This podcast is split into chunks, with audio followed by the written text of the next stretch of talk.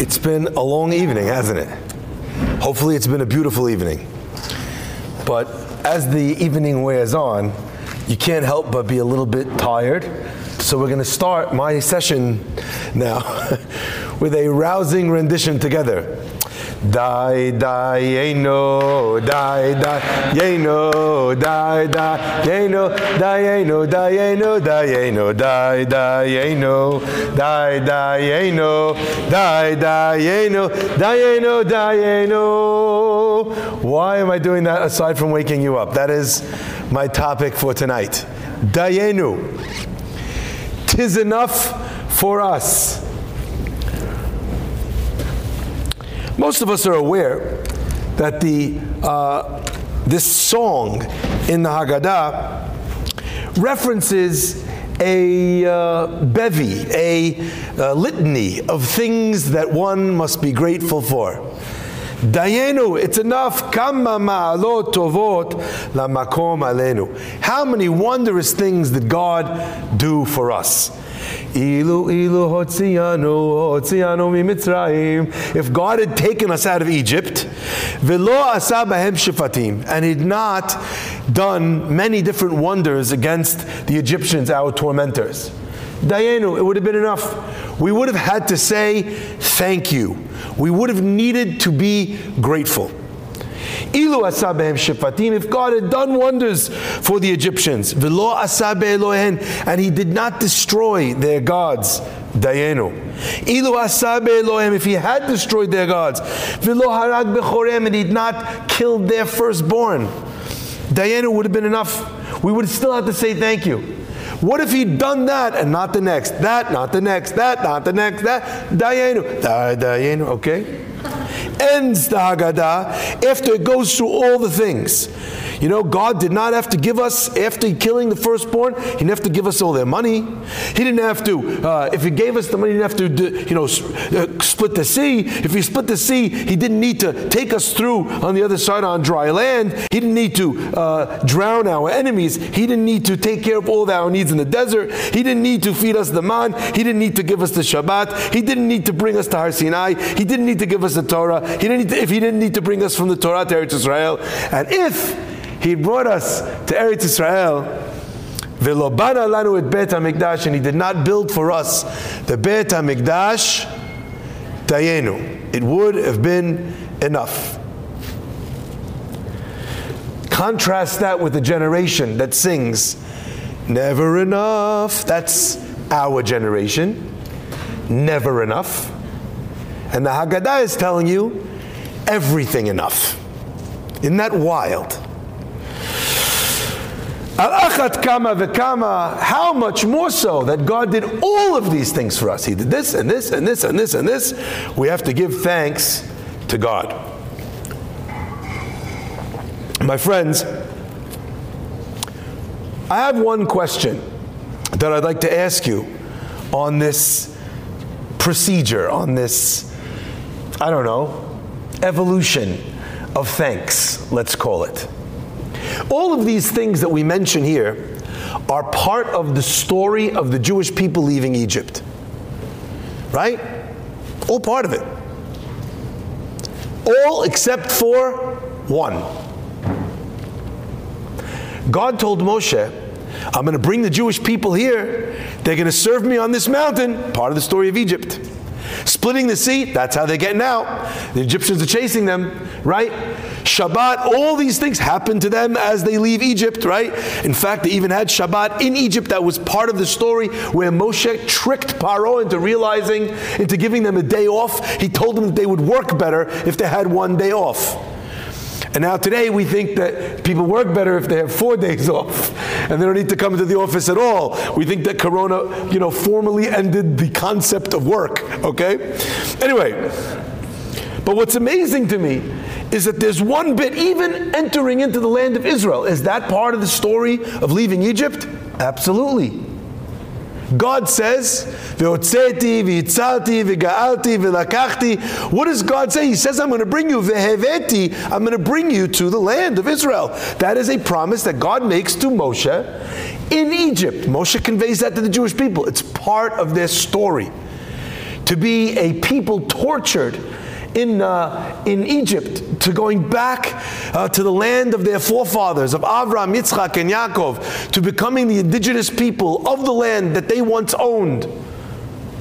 All that's the story of Egypt. But what in the world is the final one, Velobana lanu et Bet HaMikdash, and he did not build for us the Bet HaMikdash.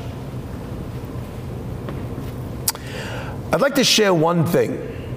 I think it's paused. I'm not sure why, and I'm not sure from when. I'd like to share one thing. One thought that struck me. And as a person learns more and more Torah, they start to make more and more connections from place to place. So, as an example, you start reading in one place about, uh, you know, Yosef Hatzadik and how he's dipped, they dipped his coat in blood. And then you read in the Seder that there are two dippings, and then you read the Ben Ish Chai, and the Ben Ish Chai is like, hmm, two dippings on the night when we talk about uh, being in slaves in Egypt and then leaving Egypt? What does that remind me of? Says the Ben Ish Chai, the two dippings that we read about in the Torah. The dipping of the brothers of Joseph's cloak that brought them to Egypt, and the dipping of the Jewish peoples, Ezov, the grass that they dipped into the blood of the Korban Pesach and put on the walls. In both cases, they are dipping in the blood of a goat, and one case is the story of the descent into Egypt, and in one case it's the ascent out of Egypt. Remarkable, beautiful connection.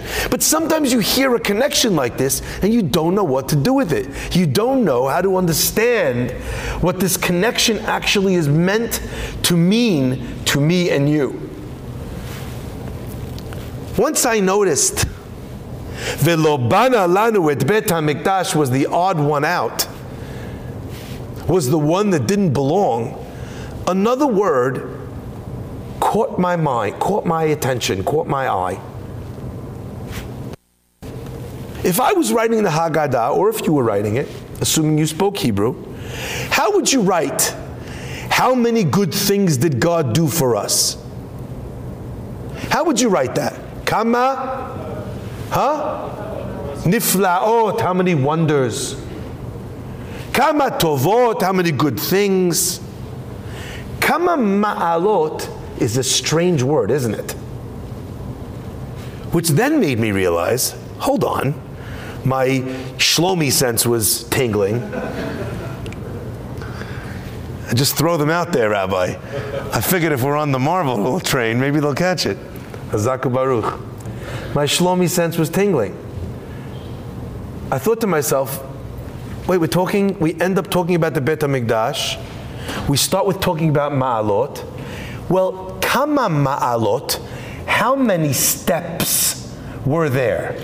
How many ascents were there to the Bet HaMikdash? Does anyone know? There were 15.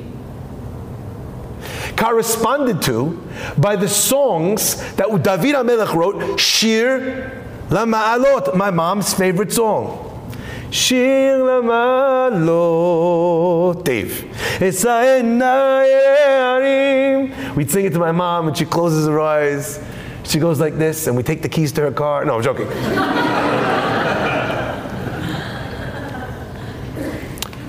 there are 15 songs of ascent. 15 stairs to the Bet HaMikdash. And wouldn't you know it, count them. הוציאנו ממצרים, עשה בהם שפטים, עשה באלוהיהם, הרג בכוריהם, נתן לנו ממונם, קרא לנו את הים, העביר בתוכו בים סוף, שיקע צרם בתוכו, uh, בתוכו, uh, סיפק צרחינו במדבר, הכי לנו את המן, לא נתן לנו את השבת, לא קרבנו לפני הר סיני, לא נתן לנו את התורה, לא הכניס לנו את צל, לא בנה לנו את בית המקדש. 15, בויה. כמה מעלות? Tovot lamakom alenu? 15. What's the last one? The Bet HaMikdash.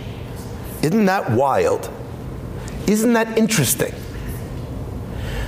I want to try and open this up a little bit and perhaps express this idea that maybe we're learning here together tonight in the form of a question.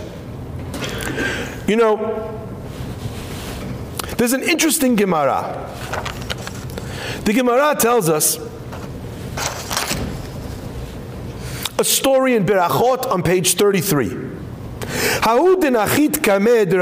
There was once a chazan that went to the teva in front of Rabbi Chanina. Now it's interesting, that word nachit means to go down. In fact, in Masechet Ta'anit, for those of you who are learning uh, Gemara with us, for those of you who are not, you can catch up on the YouTube channel.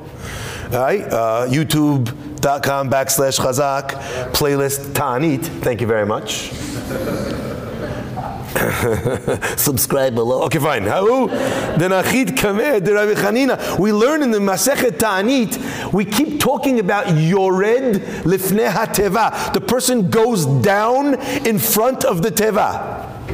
And why does he go down in front of the Teva? Look at the Teva in front of me. If you look, the commentators explain over there that once upon a time, if you were going to a synagogue and you'd look for the teva where the chazan would pray from, it would not be up, it would be down. You descend into it. Rabbi, you just talked about how your daughter went to Poland. I've been many times to Poland, and one of the places which is fascinating to me is the synagogue of the Ramah, and in the synagogue of Rav Moshe Isserles, that's still there. You can still go there. It's revamped. They fixed it up recently. But the place where the Chazan prays from, the ground in that square, maybe one square foot by one square foot, is dug down into the ground. Only about this much. Why? So that the Chazan should be praying from lower, likayem emar, to fulfill that which it says, Shila ma'alot mimamakim kiraticha amonai. From the depths did I call you, O God. So we pray from low, from lower. How dinachit kamed Rabbi Chanina. There was a man who prayed who went down in front of Rabbi Chanina and he started to pray. Hakel Agadol Agibor Vanora. All right. we we're good with that, right? And he carries on.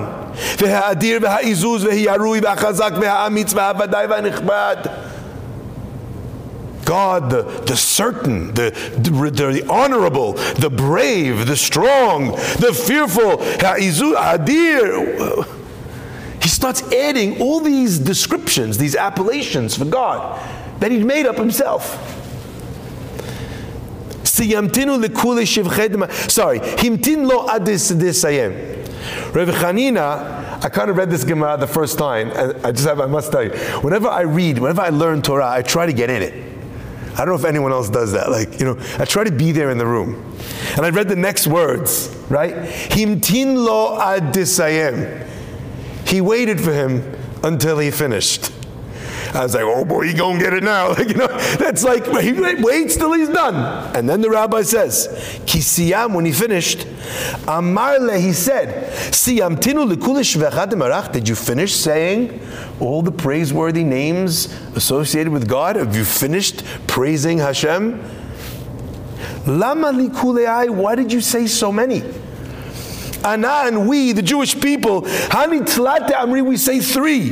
Agadol, Agibor, Vanora. Ilavdi Amrinu Moshe Rabbeinu b'deoraita. If not for the fact that Moshe Rabbeinu said it in the Torah, and the Anshe Knesset Hagdolah canonized it in the Tefillah. Lo Avina Yachol, we not even say those, Lemem Alahu. Ve'at Amrit Kulehai Ve'azlat. You said so many and then you stopped? Mashal lemelech basar vadam. This is compared to a king of flesh and blood. Shehayulo elef alafim dinarei He had thousands of thousands. Elef alafim means a thousand thousands. How many is that? A million.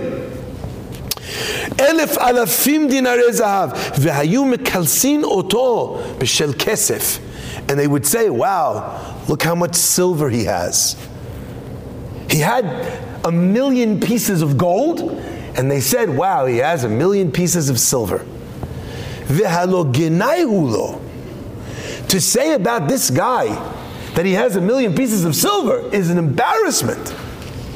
I still remember when I first came to Manhattan and I had this reality check of the world that I'd left versus the world that I'd arrived in. So this guy walked in very dapper in his suit, magnificent tie, nice pocket square. I said, Man, wow, you look like a million dollars. And the man looked offended.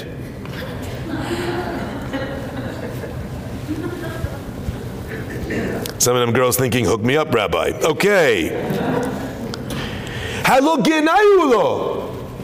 So going on and on, if you say exactly what you say, what the rabbis told you to say, what Moshe said, so I just said what you told me to say, okay. But if you're starting to praise God in your own language, you're giving all these terms, is that it? you have expanded. So is there more? Isn't there more? It's going to be silver when he's got gold. So I have a question for you, my friends. Why is it on the night of Pesach?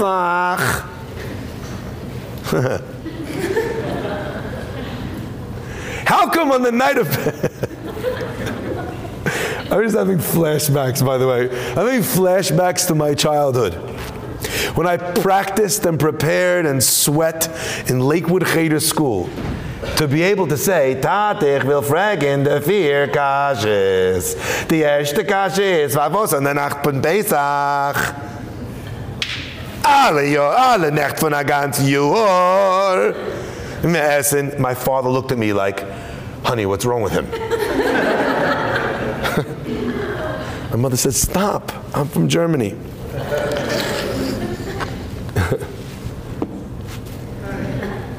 How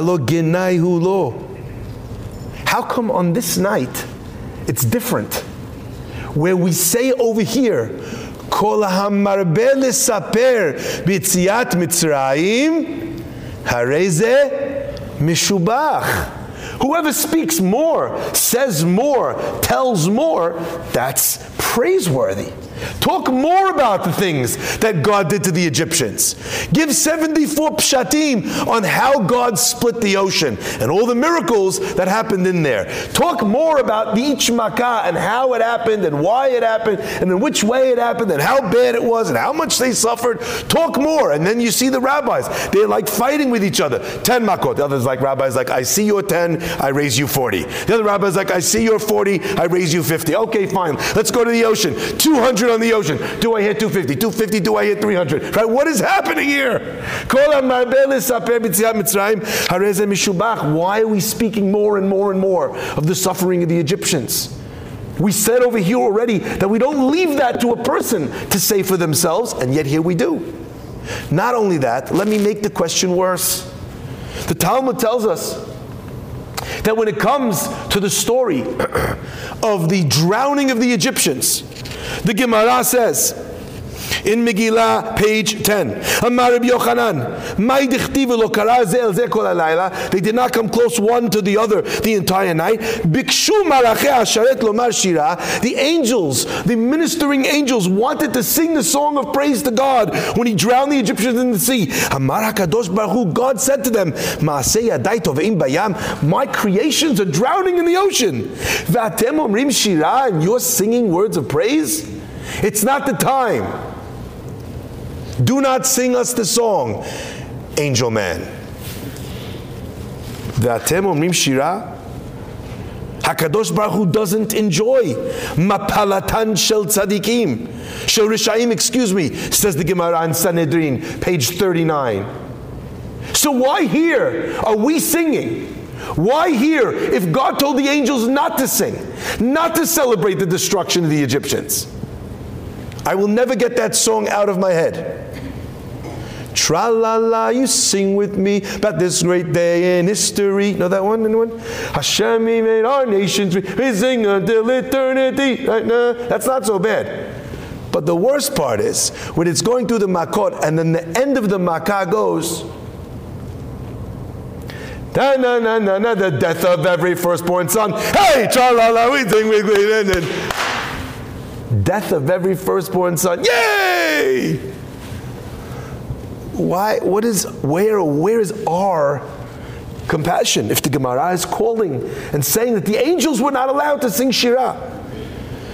The Malbim writes in a magnificent answer. And I'm going to combine, if I can, the words of the Malbim with the words of the Maharal. Because together, from both of them, emerges an answer to this question, which I think changes the dynamic of the entire night of the Seder. The Malbim says, You know why the Jews were allowed to sing Shirah and the angels were not? Because for the angels, we say, How could you sing? Look what's happened to the Egyptians. Human beings drowning. Not appropriate. But the Malbim says, the Jews, it had happened to them.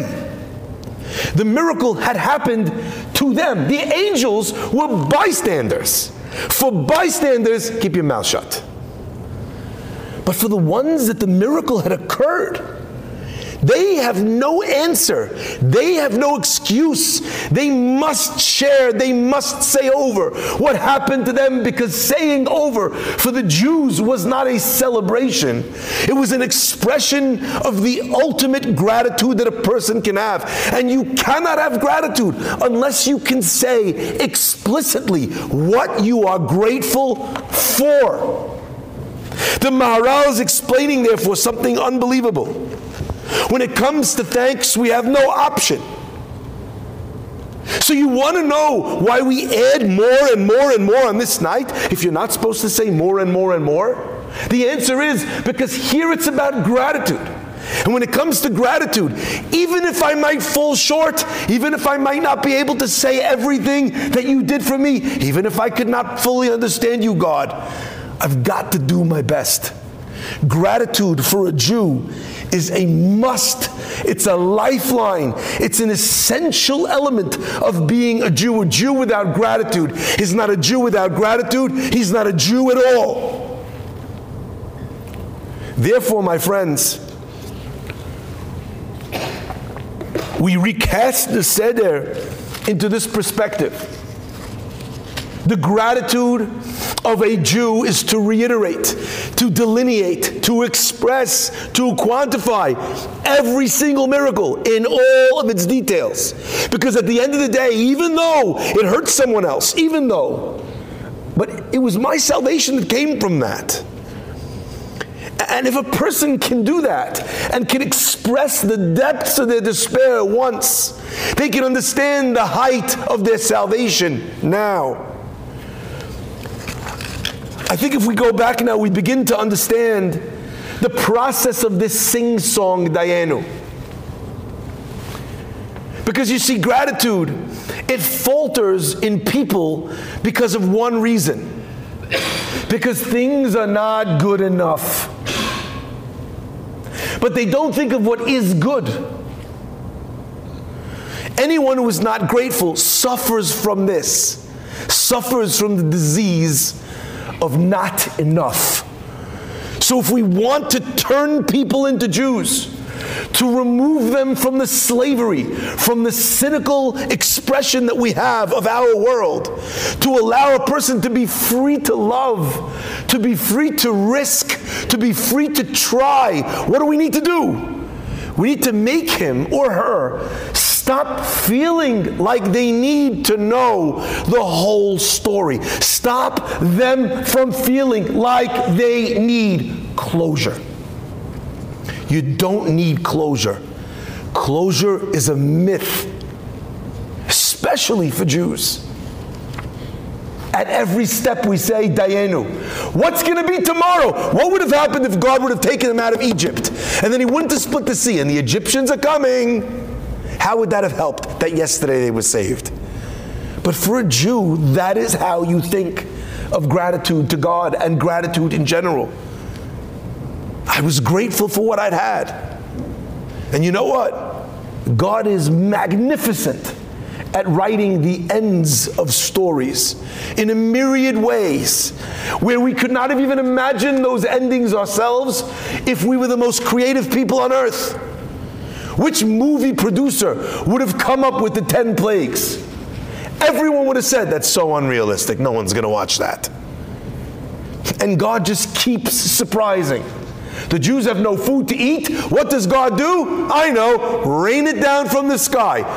There's so many easy, like, why couldn't God have someone open up a KFC in the, like, that could have been, that would have been easier. I, mean, obviously, kosher fried chicken, that's what I was thinking. What were you thinking, weirdos? Right? Do you understand? There were many ways for Hashem to do that. The Egyptians are coming. You know what? Give the Jews muscles. Or have someone airlift them some weapons. Uh, Mr. Biden. Do you understand? Why did God need to do it this way? Rip the sea open. That was entirely unnecessary. right? You look at it, it's wild. Every part of this is wild. My friends, that idea, that dayenu, is the shir lama'alot. And I want to express this to each and every person that is listening and is watching this tonight. Because this song, Kama Ma'alot, this song, Dayenu, they are one and the same, and they lead us down the garden path, up the stairs to arriving at God's temple, in a place where we share. For what is the temple? But a place where we share an existence with Hashem, where the ephemeral world, where the world as it is, ceases to exist, it fades away and blends and meshes into a spiritual existence, which is why in the temple God has miracles happening all the time for no reason at all. Even though God has an aversion to doing miracles, right?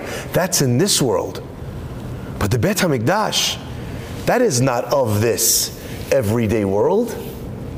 How does one achieve a feeling, a connection to the immortal? By recognizing how much the immortal has control over every mortal thing, over every finite thing in our universe. And that only happens when you break stories down to their components, to their pieces, not to the larger narrative, but to each piece. Like we saw in the story of Purim where every piece of the puzzle needs to be managed by God. Every person's free will needs to be kind of slanted in a certain way. Every person's occurrence, Bigtan, Seresh, they have to meet the guy right outside. It needs to be right where Mordecai is there, etc., etc., etc., etc. When you break it down, then you experience this song of ascents that raises you up, these 15 levels. It is remarkable because our rabbis tell us as well that there, uh, these 15 levels, there are 15 ingredients in the building of the Mishkan that are noted as well. These ingredients are something that you and I can attain on this night because God is not just a super strong mortal being. He is not connected at all. And I read you the words of Rambam that sound prophetic now. Rambam writes on the Gemara that I just mentioned, why did this man carry on with all these expressions, all these wonderful things? He says, what was the problem in the mashal? If you go to a king and you say, how many pieces of silver do you have? Why didn't he say, if he had a thousand, thousand pieces of gold? And the person says that he has one piece of gold. That's a genai. No, says the Shita Mikubetzet, in the name of Harambam. He says the problem wasn't less of an item, less of something. It was an entirely different level. Shehem minin chalukim. They are completely, they are asymmetrical things. When we try and understand God's goodness, we try and plug His story into our story. And it is there where we fail, where we falter, because God is unlike us. Even the best version of us, even the smartest version of us. So when we think we have the answer to the story, or we have answers to this story, how mistaken we are, and how much we seek to limit God. My friends, I will read you the words of Rambam at the end of this Shita Mikubetzet. Mili, but all this that I tell you here about not going off and explaining the goodness of God because you'll fall short. When you're trying to talk words of praise, hilkach shtikuta adifalan, silence is better to tell over the wonders that he's done, V'nisav and the miracles, Ukvurotav and his strengths, Kolam Mosif, the more you add, Hareze Mishubach, the words of the Haggadah. When a person learns those things, they start to recognize a very different God than the God they started the Seder talking about, thinking about, believing in.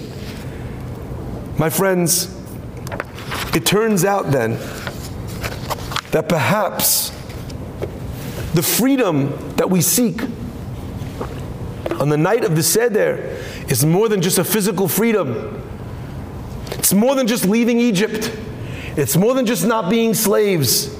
And perhaps I'd like to suggest a little bit more or a little bit of a deeper uh, perspective than that which was put forward before. I feel like we can push the envelope a little bit more because the ones that can't handle the heat got out of the kitchen and left already. Rabbi Ibragimov talked about how we are slaves, slaves to societal pressures, slaves to fashion, slaves to many different things. My friends, I'd like to push that envelope. There is a unique kind of slavery here that perhaps I think Rabbi Ibragimov was alluding to. And that is where we give up writing the end of a story. And let me explain what I mean by that. In the story of Dayenu, everyone thinks that they have the next step, but God always one ups them. They think that this is the end, that God says, no, it's not. You know, the Mekubalim have a name for God. They call God En Sof. God is limitless, He is infinite. But I would like to suggest that part of that vernacular of En Sof means that there is no ending. Whatever story you're in, and you think that this is positive, it doesn't have to be. You think you got away with murder, you did the wrong thing, and it worked out okay. God says, En Sof.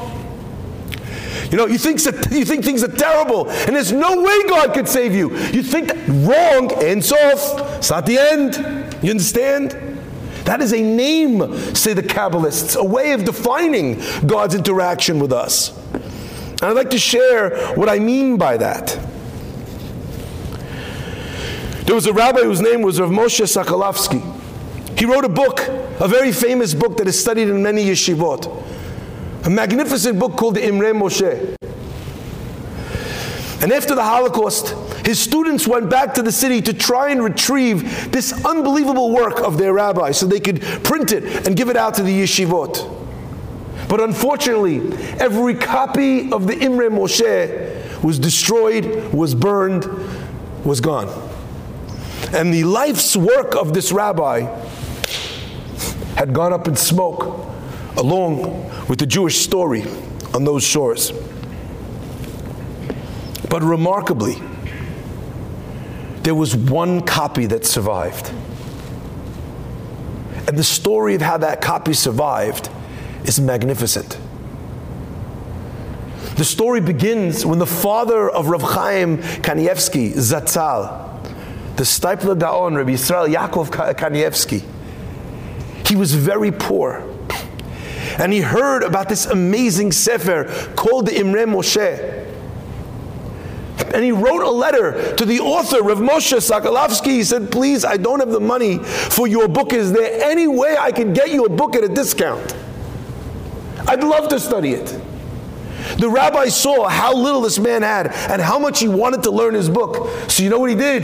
He sent him a free copy. Before the war, the Steipler moved to Israel. And that copy was saved. And that copy was the only copy that was saved. Had the rabbi said, I'd love to give you a discount, but I can't, there would be no zecher, no memory of the thousands of hours he poured in to write that book of his life's work. My friends, you see, the story of the Haggadah tells you that you think when you give something away, you don't have it. But the Torah tells you differently. That when you give something away, that's when you've got it. That when the Jewish people, when they stood by one another and they didn't throw each other under the bus, that's when they were redeemed. Which is paradoxical in nature. You'd think that you'd need to get into survival mode and throw the other guy under the bus so that you save yourself. But that didn't save them. When they were hitting one another, Moshe says, Now I know why you're still here. And when they're crying and praying together, Moshe says, Now it's time to go. En Sof, Dayenu, free yourself from foregone conclusions. That is the story of the Seder. Eat maror, but dip it in something sweet so that you recall that that which tastes sweet on the tongue sometimes tastes bitter in the back of the throat. And take karpas, which is a sweet, it's got a sweetness to its celery. You only have to look at those weird people that turned it into a soda and then cleverly named it celery. it's sweet, and we dip it in salt water because there are things that taste like tears that actually are incredibly joyous and incredibly sweet. The ultimate cherut is to recognize that you are not here in a world that you understand. You are not here in a world that runs the way you think. And might does not make right. And the stronger people don't always win. That's the story. Rav Goldwasser relates a story that I like to call a tale of two saftas. There was a young man who tried and tried and tried and tried to find his nasib, but he could not find the right one for him. And as he grew older, he tried to make the best of his life, but it stung, it hurt him, it hung on him. So he went one day, he, she always went every Friday, he went to visit his grandmother. He goes to his safta in the hospital. He's sitting with his safta, he's talking, he's reading. All of a sudden, his safta gets very upset, very angry. She says, What did you do with my dentures? He says, Safta, I didn't, I didn't do anything with your dentures. She says, Don't you be chutzpahdik, don't you be insolent to me. What did you do with my dentures? He said, Didn't touch your dentures, after. I don't know who would want to touch someone else's dentures, but she gets so mad, she slaps him across the face. And it's in that moment of humiliation, it's in that moment where something, everything, his whole life comes into such a sharp focus.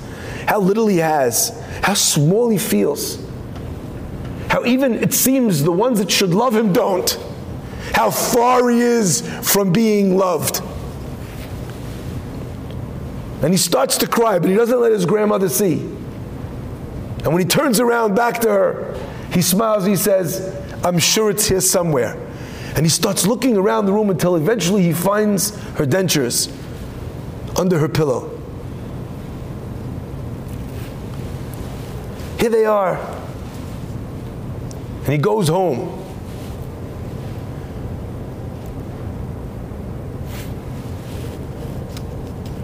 That was a low point in his life. But what he did not know was that while this was taking place, through the curtain in his grandmother's hospital room, another Safta was watching. And with that Safta was her granddaughter who was also visiting her. And mere moments after he walked out of the hospital, the Safta, like only a Jewish bubby can, tracks down the nurse and says, What's the name of those people? I'm guessing she probably said, HIPAA does not allow me to say, but that bubby gave her a piece of her mind. And she got the info.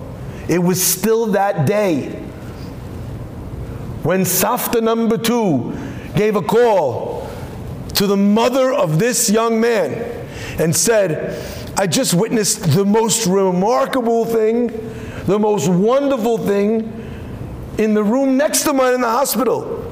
And I would like to tell you one thing that every Jewish mother and grandmother loves to say Have I got a girl for you? She didn't say that, that's just how I imagine it.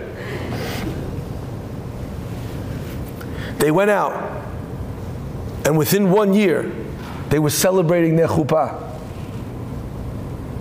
And after their chuppah had finished and he'd smashed the glass, Chatan and Kala left the wedding hall because they had a stop to make and two saftas to visit and to thank. In God's version of the story, things are not the way we see them. When the Jews are at the lowest point of their existence, what happens to them in that moment? When they're one step away from being redeemed. When Chazal tell us that if they're there for one more minute, they'll never get out. The Jewish people are crying more than ever. They are sad more than ever. They are depressed more than ever. But what they don't know is that they are close more than ever. Karov lavo. Their salvation was close to coming. They had never been closer. And that moment of sadness, those tears, actually were hiding something incredibly sweet right behind them. My friends, that is the story of Shir LaMa'alot. The Talmud tells us that when David Amelech wrote them, Rav Chisda asked the man who arranged his the Gemarot of Agadah, Amar, Amar lo Rav Chisda, Psuka, page 53. Haim Shamata, did you hear? Otam Chamisha Asar, Shir Ma'alot, those 15, Shir Ma'alot, Song of Ascents. Do you know why David Amelech wrote songs of ascent, songs of rising up, songs of inspiration? What made David write them? Amar lo, he said to him, Kach Amar Rabbi Yochanan, Rabbi Yochanan said thusly, in the time that David HaMelech was digging for the foundation of the Bet HaMikdash, he managed to unearth a clod he managed to unearth a clod of ground and the water rose so quickly that it threatened to drown the entire world. Amar David 15 shir ma'alot. David HaMelech said 15 shir ma'alots v'horidan and he got them to go down. Hikshalo Rav Chisda Rav Chisda asked him if that's true. It shouldn't say 15 ma'alot, 15 arisings.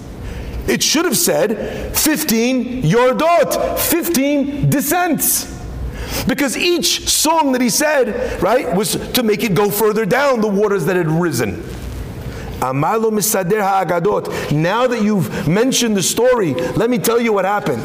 In that hour, it rose the water so drastically, David Amelech did not know what to do. So he asked his rabbi Achitophel, What should I do? Is it mutar to write the name of God and throw it into the water? Achitophel told him, You're allowed to do it. If for the sake of a sotah, you can erase God's name so that there can be peace between husband and wife, how much more so to save the entire earth from drowning? David HaMelech wrote the name of God on the tablet and threw it in. The commentators say, which name of God did he write on the tablet? He wrote the letters Yud, Hey, the name of God, which is 15. Says the Talmud, it carries on. This is amazing. You should look at it yourself if you want. He adds and he says, Amar le David mutar davar. David wrote it V'yarad hatehom, and the depth, it went down 16 ma'alot, 16 levels, 16,000 amot. Kasher David sheyarad biyoter. When David saw that the waters had gone down too much, 16 degrees, Amar, he said, the higher the depth is, the more fertile the earth will be. Al Ken Amar Chameshesre Ma'alot. He said the 15 song of ascents, and he raised it all the way. Vehe'emido. He stopped it there, not the 16th level, but the 15 levels, and that was as close as it could get. My friends, are you seeing this story now together with me? The 15 ascents, when are they written? They're written when we need things to go down? No. When you're at the bottom of the pit and you're drowning in the water. those waters, they need to be, they need to be silenced. They need the name of God to protect them. They need the name of God to save you. Have you ever felt that? Where you, even if you haven't been to shul, even if you haven't been so good, you just say, Hashem, enough. Dayenu. In those moments, you were not singing songs of descents. You were singing songs of ascents. It doesn't feel like that. But it doesn't feel like that because you are not Ein Sof, but He is. He is the master of the unended story. and your suffering and your pain and your challenge is but that an unended story. It's not finished. But the only way that God can finish it is if you allow Him to. And what does it mean to allow God to do that? It means to not limit Him with your imagination.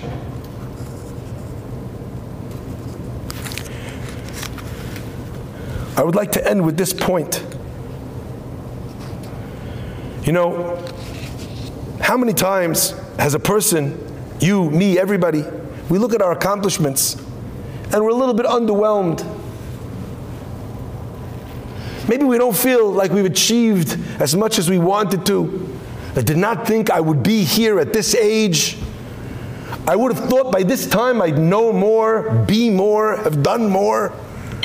And we're down on ourselves and we're upset about it. How many times? Everybody's got that, right? Everybody's got those moments. Why hasn't what I wanted to happen for me? Why hasn't it happened for me yet? My friends, the Torah compares a person's achievements to his children. Ele toldot Noach. These are the children of Noach, one would think. But the Pasuk doesn't list its children immediately. He says, Ele toldot Noach, Noach ish tzaddik. Noach was a righteous man. And from that break in the verse, we learn that a person's achievements in this world, they are his or her children. They exist because of you. My friends, when the Torah talks about the types of children that we have in the Haggadah, perhaps it is not only talking about the physical children that we have. It is referring to the smart things that we've done, the chacham. It's referring to the rasha, to the terrible things that we've done. It's referring to the simple things that we've done. It's referring to the things that we did without any thought where we had no idea even what we were doing. The eno yodea lish'ol. But when a person looks back at their achievements, and they're upset about their achievements. I want them to remember these words I'm sharing with you now. Look at the letters of the four sons, of the four achievements that a person has in his life. Chacham, Rasha, Tam, She'eno Yodea Lish'ol. Because it is in this idea, in looking at all of these things that you've done or that you've done badly, the letters spell the words Cherut, Sheli, Chacham, Rasha, Tam, She'eno, Yodea Lish'ol. My freedom exists in me looking at the things that I've done and not living a life of regret.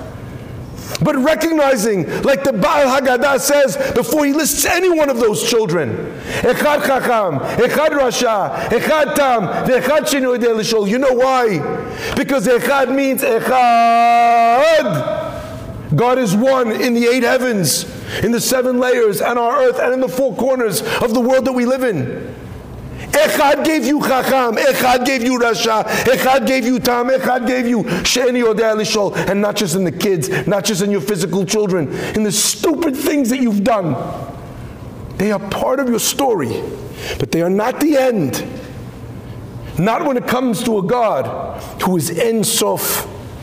Not when it comes to a God who begs us, live your life at each stage and at each part for that part and say about what you've got today, Dayenu, look at what I do have. And I don't know what's going to come next, and I don't know how I'm going to deal with it. But you know what? If I said Dayenu twice and three times and four times and five times and four, you know what? Odds are God has some good odds on his side. That's why they call him God. Jokes. Either way, do you understand, my friends, the power then of the night of the Seder? When we believe God to be omnipotent. Says the Zohar, when we believe God to be able to change any situation. The words of the Zohar is, I would never say it if it's not there. they give strength la adonam to their master. We give God strength. Because the only thing that limits God is our understanding of Him, is our expectations of Him. So take the story of Mitzrayim and use it as an overlay on your life, on the challenges, on the difficulties, and say to yourself, if God could do anything, what do I have to worry about? Da'aga minayin.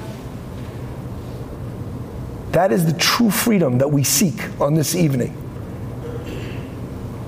It's a night of questions so that you'll learn you could live with questions.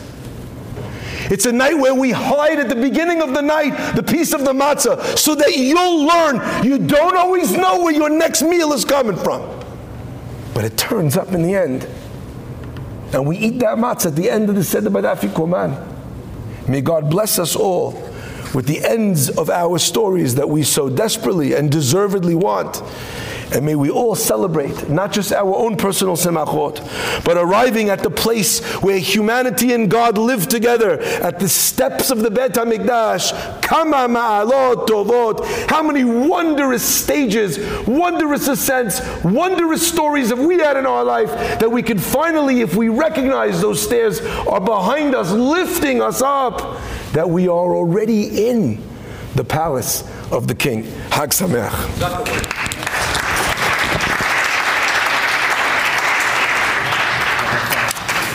Do you think we should daven Ma'ariv now or downstairs? We've davened later? already. Davened. If anyone wants. If anyone would like to pray Arvit, they may. They're going to try and make a minyan downstairs. Uh, thank you, everyone. Thank you so much for coming, and thank you for staying late. We appreciate it. Mazal tov. Wonderful. Hag sameach.